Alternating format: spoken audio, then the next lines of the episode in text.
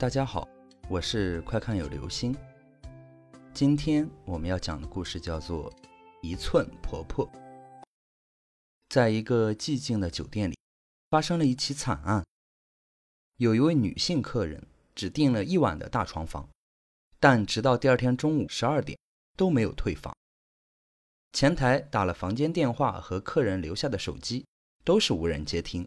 您好，您拨打的电话正在通话中，请稍后再拨。The number you have dialed is busy. Please try again later.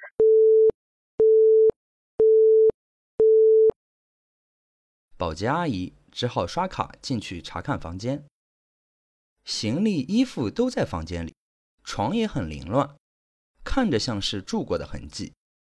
不过厕所的门是反锁着的。保洁阿姨撞开了厕所的房门，发现了女性客人的尸体。尸体被锐利的类似小刀的东西刺中后，肉也被一块块的挖了出来，现场十分恐怖。保洁阿姨赶紧报了警。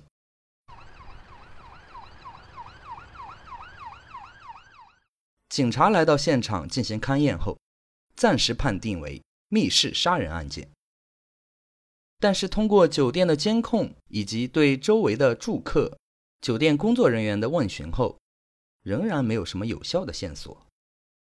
正当警察对此事束手无策时，有一个人来自首了。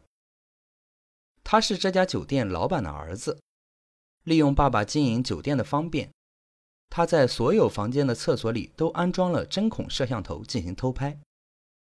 如果搜查中发现了自己的摄像头，说不定会被认定是犯人而被逮捕起来。这样想着，他便来到警察局，把他偷拍的事情坦白了。偷拍本身是犯罪，但无疑现在偷拍视频成了破案的关键线索。如果摄像头拍下了被害人，那么必定也拍下了真正的凶手。警察很快将视频上传到电脑中进行观看。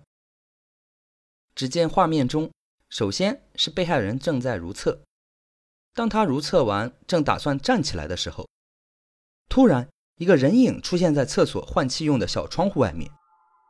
一个身体非常小、非常小的老婆婆从那里爬了进来，手上拿着一把像针一样的东西。老婆婆非常快速地扑到被害者身上，用针猛刺，接着把肉挖了下来。被害的女性倒下了。接下来，老婆婆面目狰狞地转向屏幕，也就是针孔摄像头的位置，说道：“下一个就是你。”这时，电脑前的警察听到天花板上面传来咯吱咯吱的脚步声。好了，这就是今天的故事——一寸婆婆。